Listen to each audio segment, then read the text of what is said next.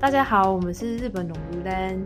那我们是目前在日本龙如丹的台湾人。那我们希望可以透过轻松聊聊的方式，让大家更了解日本的文化。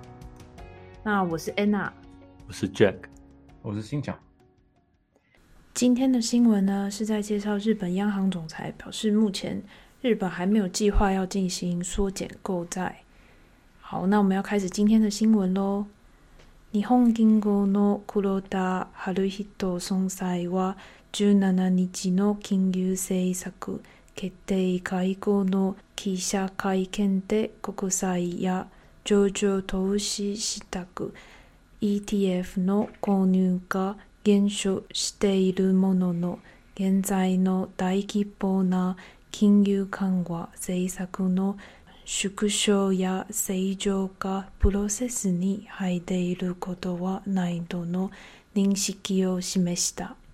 日本央行总裁黑田东彦十二月十七日在货币政策决议会议的新闻发布会上表示，尽管政府债券和交易所交易基金 ETF 的购买量有所减少，但当前的大规模货币宽松政策还不会进入减量的阶段。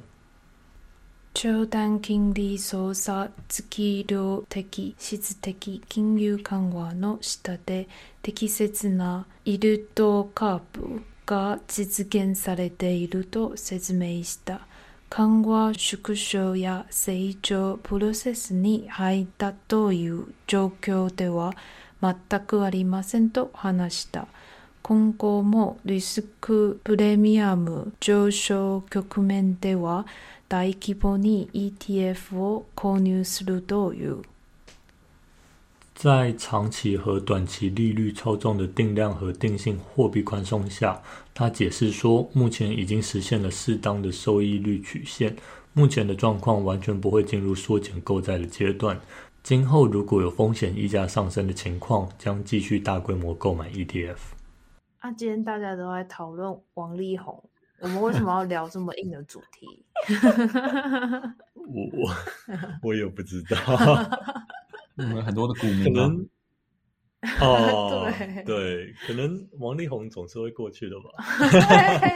等大家都过去之后，我们再上架就好了。那我稍微呃解释一下这一篇新闻在说的事情，就是他们呃日本央行在呃。十七日，也就是本周周五，公布最新的金融决策决议的内容。那它大部分的呃政策是维持不变的，包含呃他们仍然会维持呃负利率零点一 percent，然后十年期公债呃他们的锚定目标还是零 percent，这两个都没有变。那呃可能大家已经有一些知道，就是日本央行的。那个叫什么？他们叫 QQE，也就是呃量化还有直化的货币宽松是非常惊人的规模。那这个惊人的规模在去年又翻倍了，也就是原本是说每年会购买六兆日元的 ETF，然后九百亿日元的 REIT，也就是呃不动产的呃相关的商品，对，然后还有商业票据二点二兆啊，公司在三点二兆，那。在去年三月，就是呃，COVID-19 爆发之后，他们迅速的再加倍，也就是说，ETF 原本一年买六兆，那现在变成一年买十二兆，然后 REIT 原本一年九百亿，然后变成一年一千八百亿，然后商业票据就是增加了一兆，从二点二兆变成三点二兆，公司在呃也增加了一兆，从三点二兆变成了四点二兆。我觉得你讲这些。就好大的数字哦！呃，这个数字对我来说已经没有任何的 任何的意义了。对对，但是就是很多。但我觉得很酷哎，因为我记得美国的就量化宽松不是是买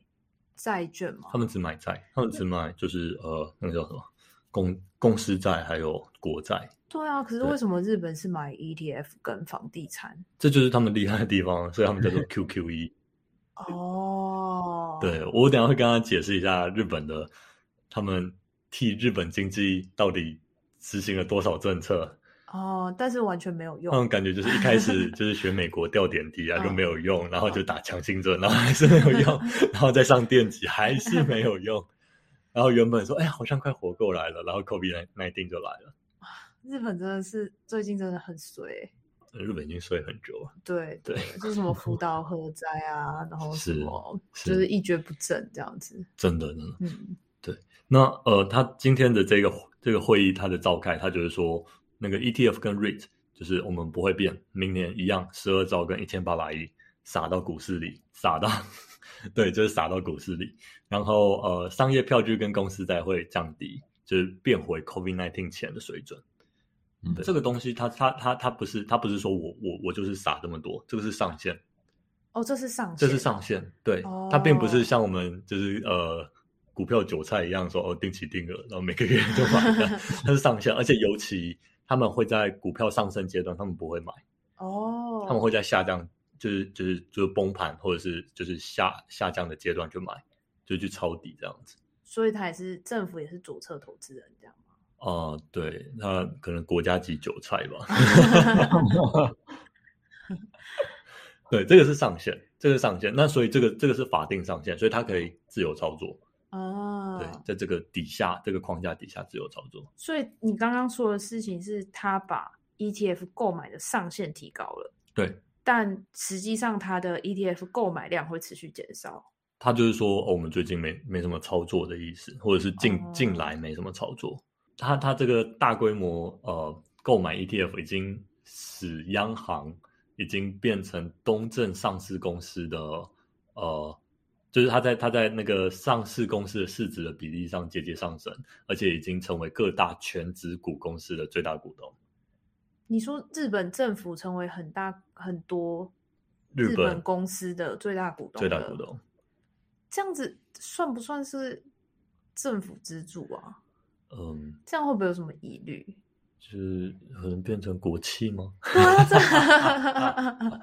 没有啦，但是成为最大股东也不代表会干预他的营运啊。但就是你已经是最大股东了，代表说你嗯可能可以干涉他的营运。对你可能可嗯以就是很大量的影响那些大公司这样子嗯。对，这这也是他们特有的状况啦。那就是他们呃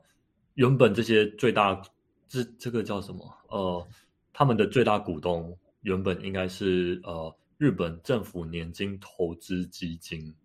它叫 GPIF。那这个这个这个不稀奇啊，因为就是这种投资基金，它本来就会追求稳健的投资，所以投资的都会是呃，就是全职股啊，然后就是海内外都配一点啊，这样子。对，那现在就是央行变成最大股东了，对，就是非常有趣。然后另外一个有趣的点是，呃，他们在二零二零年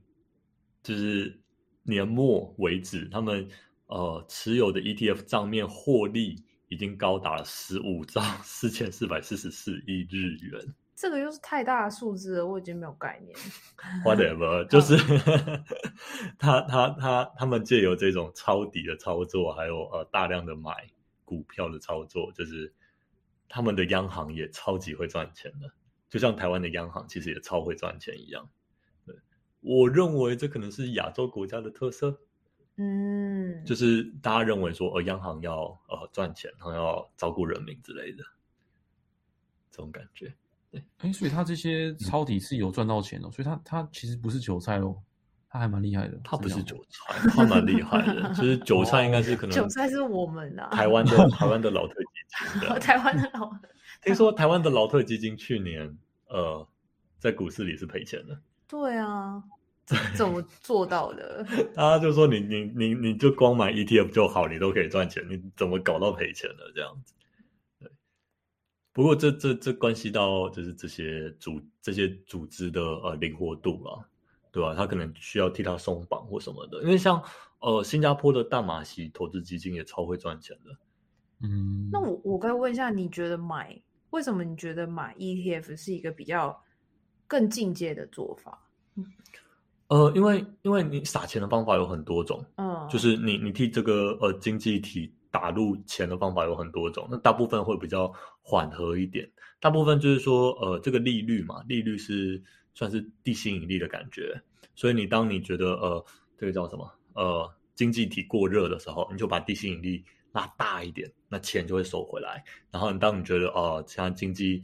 比较呃衰退一点，就会把地心引力调轻一点，然后让钱流出去这样的感觉。那大部分的各国央行就是用这种呃用利率是最缓和的。那再来就是 QE，那 QE 可能就是买一些公司债或日本国债，或或者是本国国债。那但是就是你懂吗？呃，国债是政府发的，然后买的人也是政府，它基本上就是我这边发，然后我这边打钱，这样子就是左手换右手，然后借由这种方法把钱打进去。那现在不止啊，就是日本央行不止，他是说我我不止买债，呃，国债、公司债，我还去买，就是你的那个叫什么？公司的股份，对对，金融市场的股票这样子。那这个，这我我我不知道，因为我我也不是很懂。但是我就是大家的公认是说，买 ETF 应该是就是第三第三阶段了，这样子，就是 QQE 这样子，对，就是比较激进的做法。嗯嗯，对。那现在现在他们尴尬的点是，呃，就是呃，日本他们虽然开始缩减购债了。但是呃，他们还是不得不大规模的货币宽松下去，所以造成日币现在就是呃呃一直要一直一直贬下去。对，最近好像已经一美元兑一百一十五块了。这真的对我们这些赚日币的人很亏。我们就很惨啊。对啊，我们真的很惨。对，然后他他们他们现在预估说，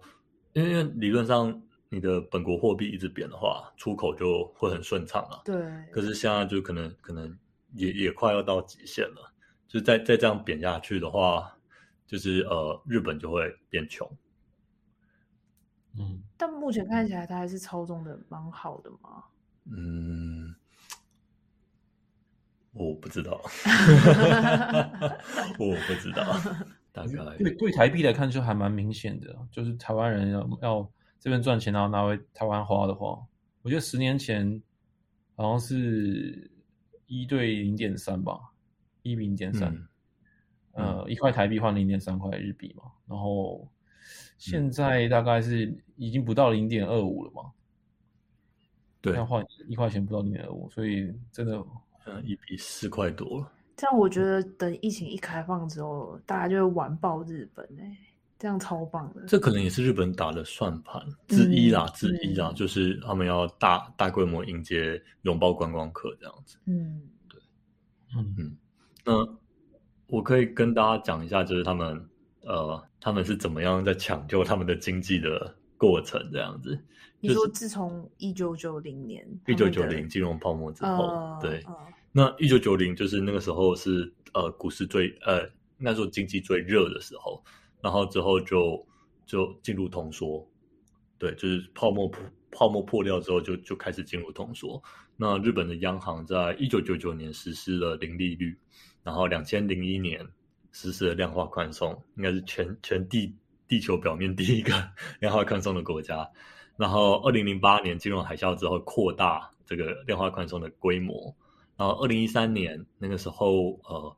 安倍晋三嘛，嗯，他他就要他就安倍三支箭。那呃，我记得好像是说前央行总裁就是觉得是比较传统的金融人，所以他就不想配合，然后安倍就把他换掉，然后换成了这个黑田东彦哦，就是我们今天新闻里提到的，对，黑田东彦央行总裁，然后他就推出了 QQE，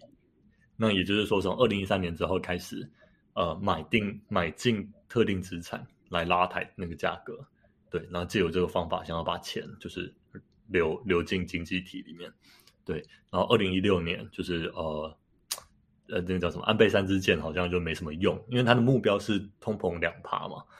对，然后二零一六年实施了负利率，那负利率好像是呃日本的央行对日本的商业银行实施负利率，也就是要求这些银行把钱抽出去，然后想办法贷款给就是公司，让他们去做投资。对，那。这个这个负利率不会对一般人使用，所以我们的钱存在日本银行里还是零零利率左右了，没有到负的这样子。哦，嗯，对，日本比较好的地方是它还不需要账管费，对不对？台湾也不需要啊。对，但我们那时候在澳洲就需要。对，澳洲澳洲是需要，可是日本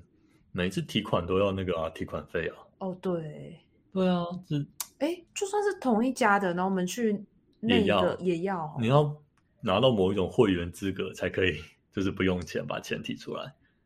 真的很麻烦呢。是的，是的，会员我我记得我这边是我是用 UFJ 啊，我是看它是平日或假日，就是上班时段，上班时段好像是本行提用卡是不需要手续费，可是在下班或者是假日的时候，好像要两百多块手续费。哦，哇，那你就要上班时间跑出去偷零钱这样。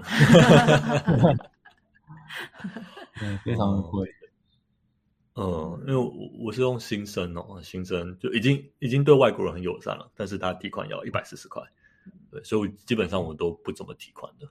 那那你觉得他已经做了这么多补救措施，嗯，为什么日本经济还是起不来？就是大家太嗯害怕了吗？其实在这个叫什么，二零一三年到二零一八、二零一九，其实是有有一点效果的，就是它的通膨曾经达到一点五趴。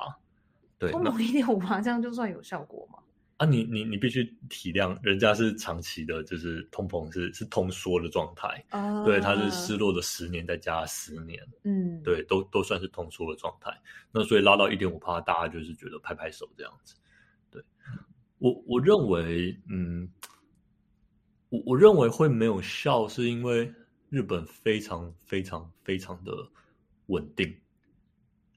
他们的稳定是有有一点到达一些很极限的状态，他们不像。绝对不是美国人，就是美国人就是资本主义的最忠诚的信信徒，所以基本上你赚到的钱就是要花出去。嗯，，对你那个叫什么？大公司赚到的钱，就是要立刻呃投资，立刻投资下下一季的新 idea、全新的创新，然后呃，请人要请最好的、最贵的，然后最好的、最贵的人进来之后再帮你加薪，怕你被敌对公司抢走，然后呃，如果你绩效不好，就把你踢出去。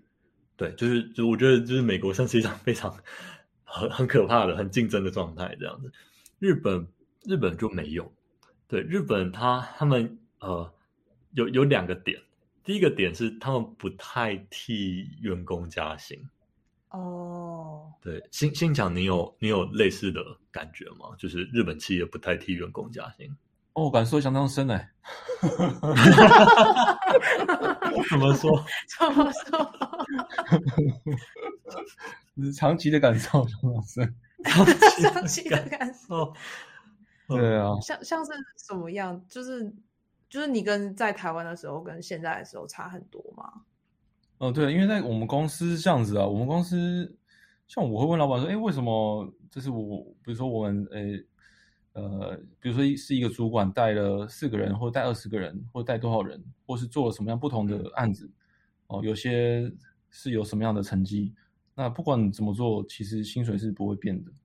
那我觉得日本它有好的地方，也有不好的地方啊。然后我也不知道说这样是不是就是每一个这个公司都是类似的情况，因为我也有知道说有一些公司，比如说呃乐天啊，乐天呃在日本算是蛮多外国人会去工作的一个公司，那他们其实是有有呃在疫情期间是有有一次的这个结构性结构性的调薪，那大家的薪水是有有增加，来吸引更多的人加入他们。然后现在其实，在东京很多的这个企业，呃，他们愿意花更多的呃，就是更高的薪水来吸引呃，比如说工程师啊，到他们公司去。对，这样这样情况其实是已经有在有在发生，有在改变，而且这些不仅是就是就是外资企业，包括日本国内的企业，呃尤其是一些新创企业都都有发生这样的情况。对，那我们公司是是呃比较不是这样子的情况了。对，所以所以我相信还是有很多你们公司有考有考绩的制度吗？我们公司是一个新创公司，一个小公司。那我们的考绩制度是，呃，最近才把它设立起来的。那这个考绩制度其实，呃，也也要也是可能明年开始施行吧。之前是有施行过类似的，可是那考绩制度呢，它并不完整，它只负责做考绩，可是它对于呃薪资连结是这一段是没有的哦，他只有说，哎，这个人表现怎么样就结束了。那这样子，当然员工是觉得，哎，怎么会花那么多时间在做这个事情？结果，呃，没有任何的相关性，这样子。那嗯之后是会有，那包括是每一个人的这个，呃，我们有设立三个制度了，一个等级制度，一个这个是，呃，就是每一年的这个目标计划，哦，或是每每两季的这个目标计划，还有一个是就是薪酬联动这一部分，都有这三部分有这样子做设计，对，但是会跑起来是怎么样，可能还是需要一些修正吧，我在想。但是我们目前是很多人是呃，可能有就是可能两三年或者是四年没有加薪，是是有可能的，在在一个公司里面。嗯，是，但是你们你们公司的员工是都年轻人居多吗？平均可能三十出头吧，平均起来的话，哇，那的确都是年轻人呢。嗯，那大家可以忍受自己三四年没有被加薪吗？呃，有一些，嗯，我觉得有些人是可以的，有些人可以，但是我觉得大部分人可能会反应吧，或是会是怎么样的，怎么会是这样的一个情况这样子？那日本其实大公司，我听说的是，呃，他们其实有一个制度。哦，你比如说你是他们比较看说你是，呃，刚毕业的，他们叫新卒哦，刚毕业或者是中途转职，他们就就叫中，就是呃转职转职工叫中途这样子。那他们其实大公司都有一定的这个这个薪酬制度的这个这个表格啦。哦，你是刚刚进来的，那你就是多少薪水范围，然后你做了一年是多少，做两年是多少，做三年是多少。大概是不是一个范围制度，所以呃，有一些其他外资企业进来，比如说之前也有名的新闻是华为进来，华为可以新人就给到非常非常高的薪水，那他们会觉得不能接受哦，所以他们觉得怎么会怎么会可以给到刚毕业的毕业生这么这么高的薪水？哦，他们日本是有嗯受到一些这样子的的冲击的。那对我，我觉得日本就是很僵化，就像你刚刚讲到那个表格，就是我相信在我们公司也有，对他们很少说去破格。比方说啊，今天一个员工他是考考绩非常好，表现非常好，然后破格给他加薪。日本是没有，我觉得，嗯，日本是没有。对，我觉得美国可能会比较是有，呃，这个他也是会有他的那个，也是有一个这个等级制度啦。哦，就是说，嗯嗯一二一三一四这种，它会有一个等级组，然后每一个等级组，它可能是按照这个员工的呃责任范围还有影响力哦这些去把它量化，尽量把这个这个这个他的这个 impact，把这个这个人他发挥的影响力去把它量化出来，然后去看说这个员工他发挥到哪一个阶段，那你到更高的阶段就会有更高的责任和这个 impact，可是他可能不会限定说你一定是要多少年才能到某一个阶段哦。可能，可是日本，我觉得他比较是有在看说，哎，你这个呃比较有点长幼长幼有序的这种这种这种感觉。对，日本会觉得说，我如果今天替一个年轻工程师加加薪加太多，这样对其他老工程师不公平，所以就帮那个年轻工程师就是设一个天花板了，这样子。嗯，但因为我我觉得我们公司是美商嘛，嗯，虽然就是在日本是日本分，我们是在日本的分公司工作，对，但。我觉得至少我们每年，因为是美商的关系，至少还是有加两 percent 哦。嗯，每每年就是看那个公司的绩效不一样，但是也有一个很明显的是，呃，日本的分公司加薪加的比台湾的分公司来的慢。哦，对啊，对，嗯，就是我我觉得日本日本企业为了追求稳定，其实不太喜欢就是帮员工加薪，然后当然另一方面。日本的企业也不太会炒员工鱿鱼，嗯，对他，他们就追求一个群体的和谐，对对对，群体的和谐，然后就是呃照顾好每一个人。但是如果有今天有超级 super star 出现，他们也不会鼓励这个文化，他们会说啊，你做的很好，那我们还是给你跟其他人差不多的 薪酬这样子。嗯，你你说一个重点就是。日本他他比较不会开除员工，那其实也不是说日本的企业就特别仁慈还是怎么样，其实是因为日本的这个劳动法的的的规定啊，他们要去开除员工是非常困难的。日本的这种劳动法，它是呃，可能相对台湾或是这个美国的话，它是更偏向于友好工作者的这个工作权益的，所以一些公司它要去开除一个员工。是非常困难的，甚至这个公司要去调降一个人的薪水都是非常困难的。可能你呃一年最多调降，比如说十 percent 里面是比较安全的。所以很多公司就算是这个人表现非常非常不好哦，他可能也几乎没在做什么工作。公公司为了不要去有什么麻烦哦，不要去呃去跟他打什么官司哦，他就是每年呃去调降他最多十 percent 的薪水，这样对公司来说是比较安全的。所以相对来说，一旦公司帮某一个人调高了很多的薪水的话，就对公司或对股东股东来说是是比较高的风险，因为他之后很难去开除这个人。如果他一旦表现不好，也很难去调整他的薪水。所以，他其实是根据就是日本的劳动法去呃去会有这样子的情况产生啊。嗯嗯，这个这个我我们公司很有感，就是很很多人他们会就是呃只等爬到某一个阶段以上，然后呃他可能就我不确定是决定不要再继续这么拼命了，或者是就是觉得啊我我累了。那他们会要 求，或者是被要求降等，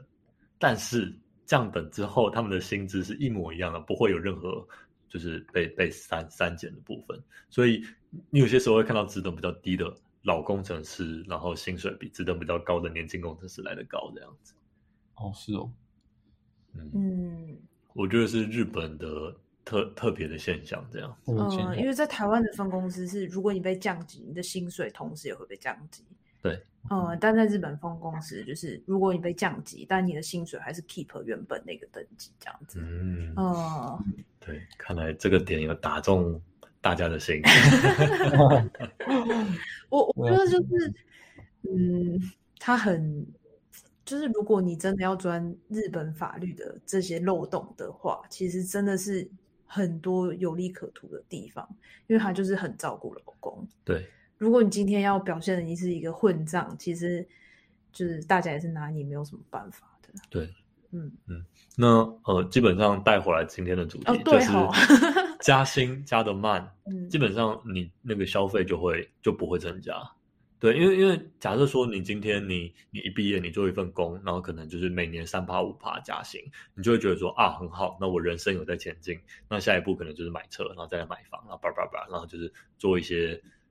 就是青壮年的购物，你会你会去做这样子。那假如说没什么调整的话，你会会趋于保守。对。那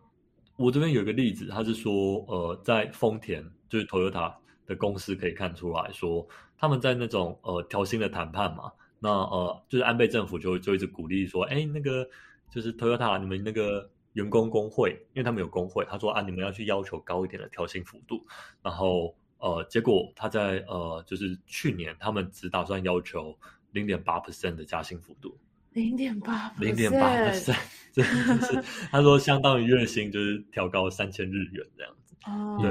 那而且对，而且并不是因为就是丰田没赚钱，就是正好相反，就是就是丰田在那一年缔造了净利二点一兆二点一七兆日元，相当于一百九十亿日元的记录，然后。而且预料连续第三年刷新获利记录，对，那就是他们的要求的加薪幅度是零点八 percent，对，真的是很 gentle 的一群人，对，就是一个很很特殊的状态啦，我认为。而且我觉得，就是我们当时在台湾分公司工作的时候，就是基本上我们的同事，就是常常中午啊休息的时候的话题都是。我要买什么股票啊？什么？我昨天买什么股票赚多少钱？赔了多少钱？这样子，就大家感觉都是在谈很多的，就是比较兴奋的事情嘛，就对钱很兴奋的事情。但在日本，就是如果中午休息的时候，大部分的人都是在研究关于他兴趣有关的事，就是可能就是骑脚踏车啊，或者是组装脚踏车，或者是做饭什么的。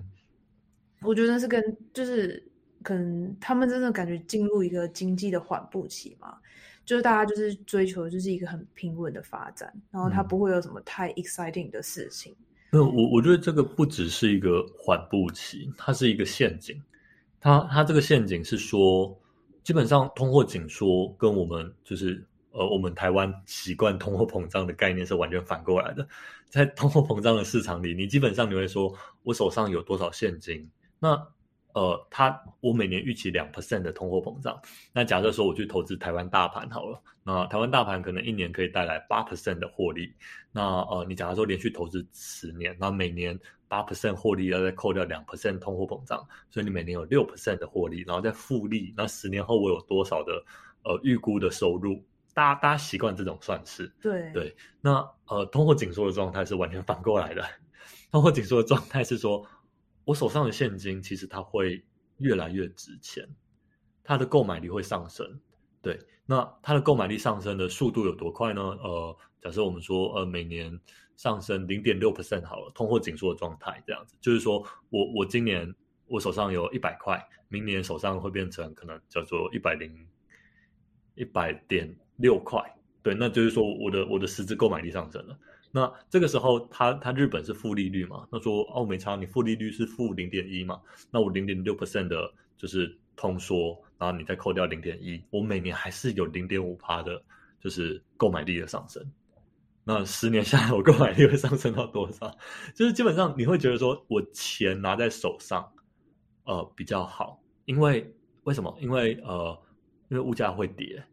所以，我我要买一个东西，比方说，我买台车，那我明年买会不会比较便宜？那我要买一个房，我可能明年来买会比较便宜。这好难想象，它是一个陷阱，对，它是一个负向循环的陷阱。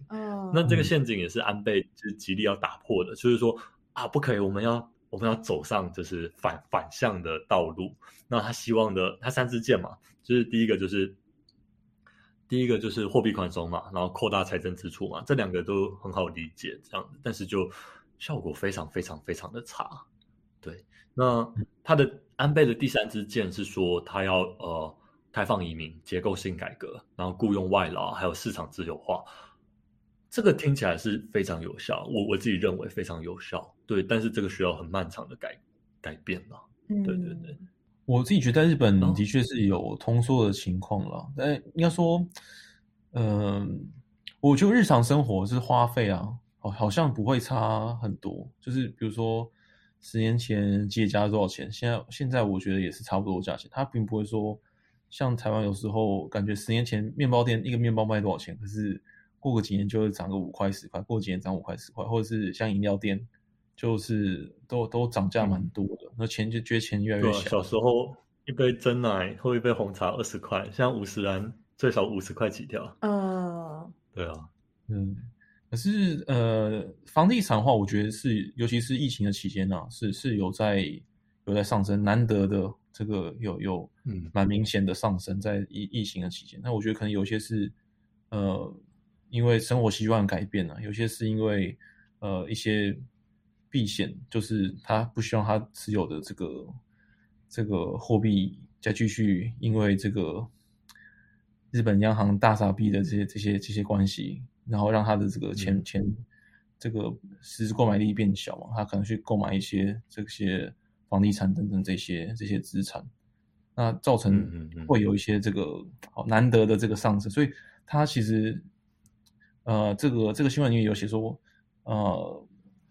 今它有一些原原材料有有已经价格，尤其是国外的，他之前有说这个木材的价格上涨嘛，是木木材价格上涨了四倍吧，因为大家都在盖新房子，哦，那而且像包括那个那个供应链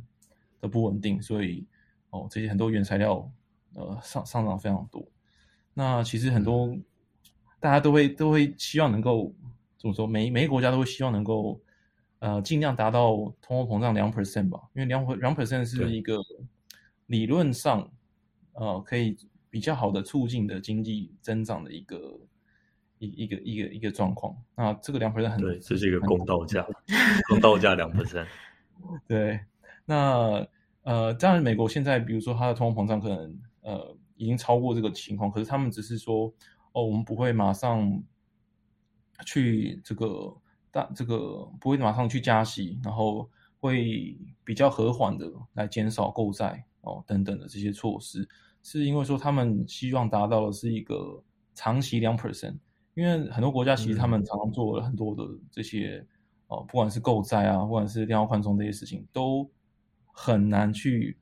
让这个通货膨胀去去呃去上升啊，啊很难达到两 percent 的这个目标。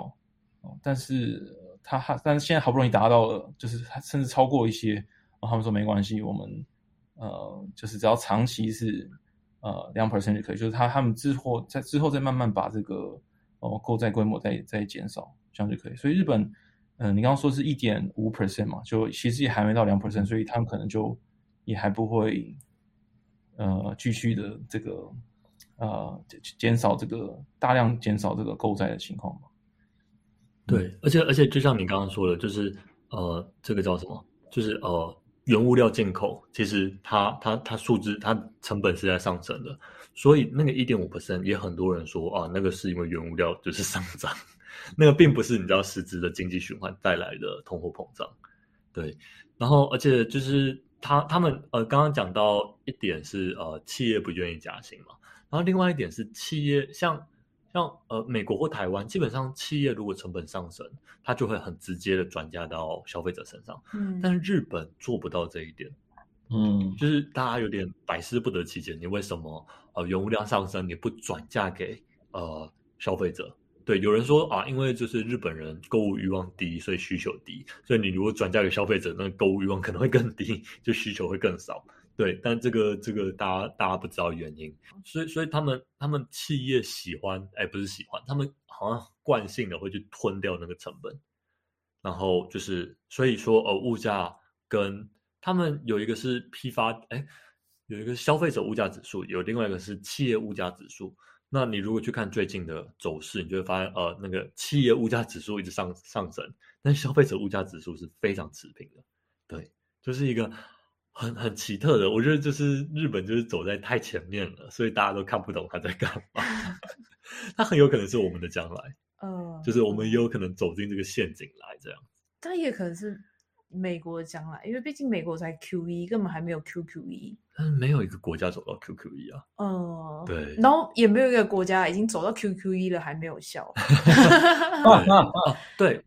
对，那它那个陷阱还有一个一个一个一个点，是因为其实如果通货膨胀，它会是一个很好的指标。呃，比方说，呃，今天呃，我们说两千二零二零年，呃，半导体价格大涨，那它它大涨代表它呃供不应求嘛，那各国政府就会知道说啊，那我们来投资这个，我们来降低半导体的呃成本，我们来扩大它的产能，当然有可能会扩，就是呃过过剩或干嘛，但是它就是一个指标嘛。那呃就是说，我们把我们把钱投到半导体里面，那半导体呃因为规模支出嘛，规模生产，所以成本下降，所以就是它就回落了。然后再来说啊，就是哪一个东西原物料上升，哎，哪一个东西价格上升，那我们去我们就把钱投到那个里面，那基本上就是它就是一个正向循环。就是有有一个东西价格上升，然后钱投进去，然后价格回落，然后就是这样一直钱滚钱，然后经济就会上升。那日本就因为物价就太平稳了，所以就是政府可能满手现金，然后说，哎，谁谁需要钱 这样子，然后没有没有一个东西在上涨，然后政府就会说，啊，如果大家都不需要钱，那就存起来好了。对，那就是不只是政府，企业也是一样，就是就是因为没有。没有新的，没有创新，那大家就是说啊，没有新东西需要投资，那钱就存起来好了，因为它反而钱会上升，反而钱钱的购买力会上升，所以对家庭也是一样，就是如果如果我看不到一个很很很很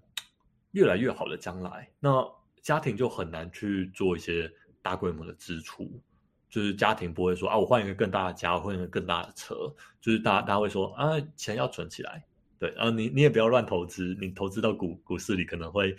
可能会跌啊，或什么之类，或者是股票可能将来更便宜之类的之类的。对，所以像像日本家庭，他们的那个储蓄已经高达一千五百兆日元，而且大多数是掌握在老年人手中。那老年人没什么，相较于就是中青壮年，老年人比较不会有那些消费的欲望，对消费的欲望，嗯老年人也不会想换房，也不会想换车，然后他他们甚至有一种感觉是，他们有一他叫做李尔王的情节，他说如果我太早分家产的话，就是老年人会落得悲惨的下场。所以就是你知道，钱就全部就是集中在老年人手上，然后不论政府怎么样诱惑他们，就是不会把钱拿出来。对，到底是一个什么样的 一个？我觉得那可能是就是那个之前的泡泡，嗯，就是破灭这件事情，对他们来说太痛了，所有人、嗯所有人都太害怕了。对，嗯，绝对是，但但说不定那就是我们的以后啊，就是有一天我们的经济上升到某一个境界，我们可能嗯都还没有像他们这样子这么大的泡沫破掉。嗯。嗯可可是其实其实通货紧缩并不是第一次，就是在美国在呃大萧条期间，一战跟二战的中间也经历了非常严重的通货紧缩，那时候远比日本严重。那通货紧缩造成的就是整整体社会就是衰退，没有人要投资，没有人要开新公司，没有人要盖新产线，没有人要扩大需求或扩大生产这样子。所以就这造成非常多呃企业破产啊或怎样之类，甚至你可以说大萧条间接导致了二战这样子。嗯，对，那现在就是，这现现在现在日本的通货紧缩感觉还还没还没还没有太严重的后果，因为毕竟日本失落了二十年，日本还是很有钱。对 对，对，不过就是你你就会很好奇，说这个走在最前面的国家要怎么样解套。嗯我我个人是认为，就是最最期待的应该是，虽然安倍已经下台了，但是应该是安倍的第三支箭了。就是基本上他引进大量的外国人才，然后引进大量的外劳，这是很很直觉，而且很肯定很有效的政策。对，因为我就我可以感觉到我，我比我的日本同事更更敢花钱一点。呃，嗯我们对，我的日本老板都问我说：“哦，你这次要出去哪里玩？”嗯我每个礼拜都可以跟他讲不同的地方，对，他就会很惊讶哦，我竟然 就是嗯比他去过更多地方的感觉。嗯嗯没错。然后我们很懂得享受啊，就是神户的牛肉，再贵都买吃得下去。你这样讲，那大家以为我们很很爱花钱，没有，但是就是、嗯我我感觉在我们公司里，台湾人或者是比较呃日本人以外的外国人都比较愿意花钱自产，然后或者是娱乐，对，就就像呃像中国人啊，或者说新加坡人，其实很多都在就是我们当这当地这边买房哦。对，那反而日本人就是你问他要不要买房，他说干嘛买，就是租一辈子啊。对，然后还有呃，就是雇佣外劳这件事，我觉得应该也会很有效。嗯，最近他是从二零一九年开始开放，嗯，就是好像跟越南有签订一些经济的贸易上的协定嘛，嗯然后他好像有开放可能十四种产业嘛，嗯就其中最多的当然是就是护士、看护士的角色哦。嗯嗯，对，因为因为像像我去考那个日文检定的时候，那基本上我我可以感觉到整个教室基本上都是呃，就是东南亚移工哦。对对，那基本上我都觉得这些移工他们看起来跟我在台湾看到的移工比起来，他们快乐非常多。对，而且我觉得嗯他们的妆都好漂亮哦。，对他们，他们打扮非常入入呃入境随俗嘛。对他们非常像日本人的打扮，嗯然后嗯呃，他们就是背着包包，或者是他们开着车，我觉得就感觉就是呃，跟跟日本人根本没有没有没有什么两样这样子。对，然后我就觉得说，哦，这些外劳好像就是在日本这 过得比在台湾还要开心的生活这样子。我觉得应该是因为听说日本政府还会补助他们去学习，嗯然后如果你就是考过了日文检定，还有那些什么看护士的国家检定啊，就之后你甚至有可能可以拿到永居。嗯，所以对他们来说，就是他又有提供什么语言上的训练啊，嗯或者是你看护士的训练，嗯就是整个比台湾更有系统很多，而且他还给你一个未来的蓝图，让你可以去奋斗。嗯，嗯，所以我觉得是蛮成功的一个政策啦。对，搞不好这个就会成为就是日本的呃复苏的关键。嗯，对，引进外国人才。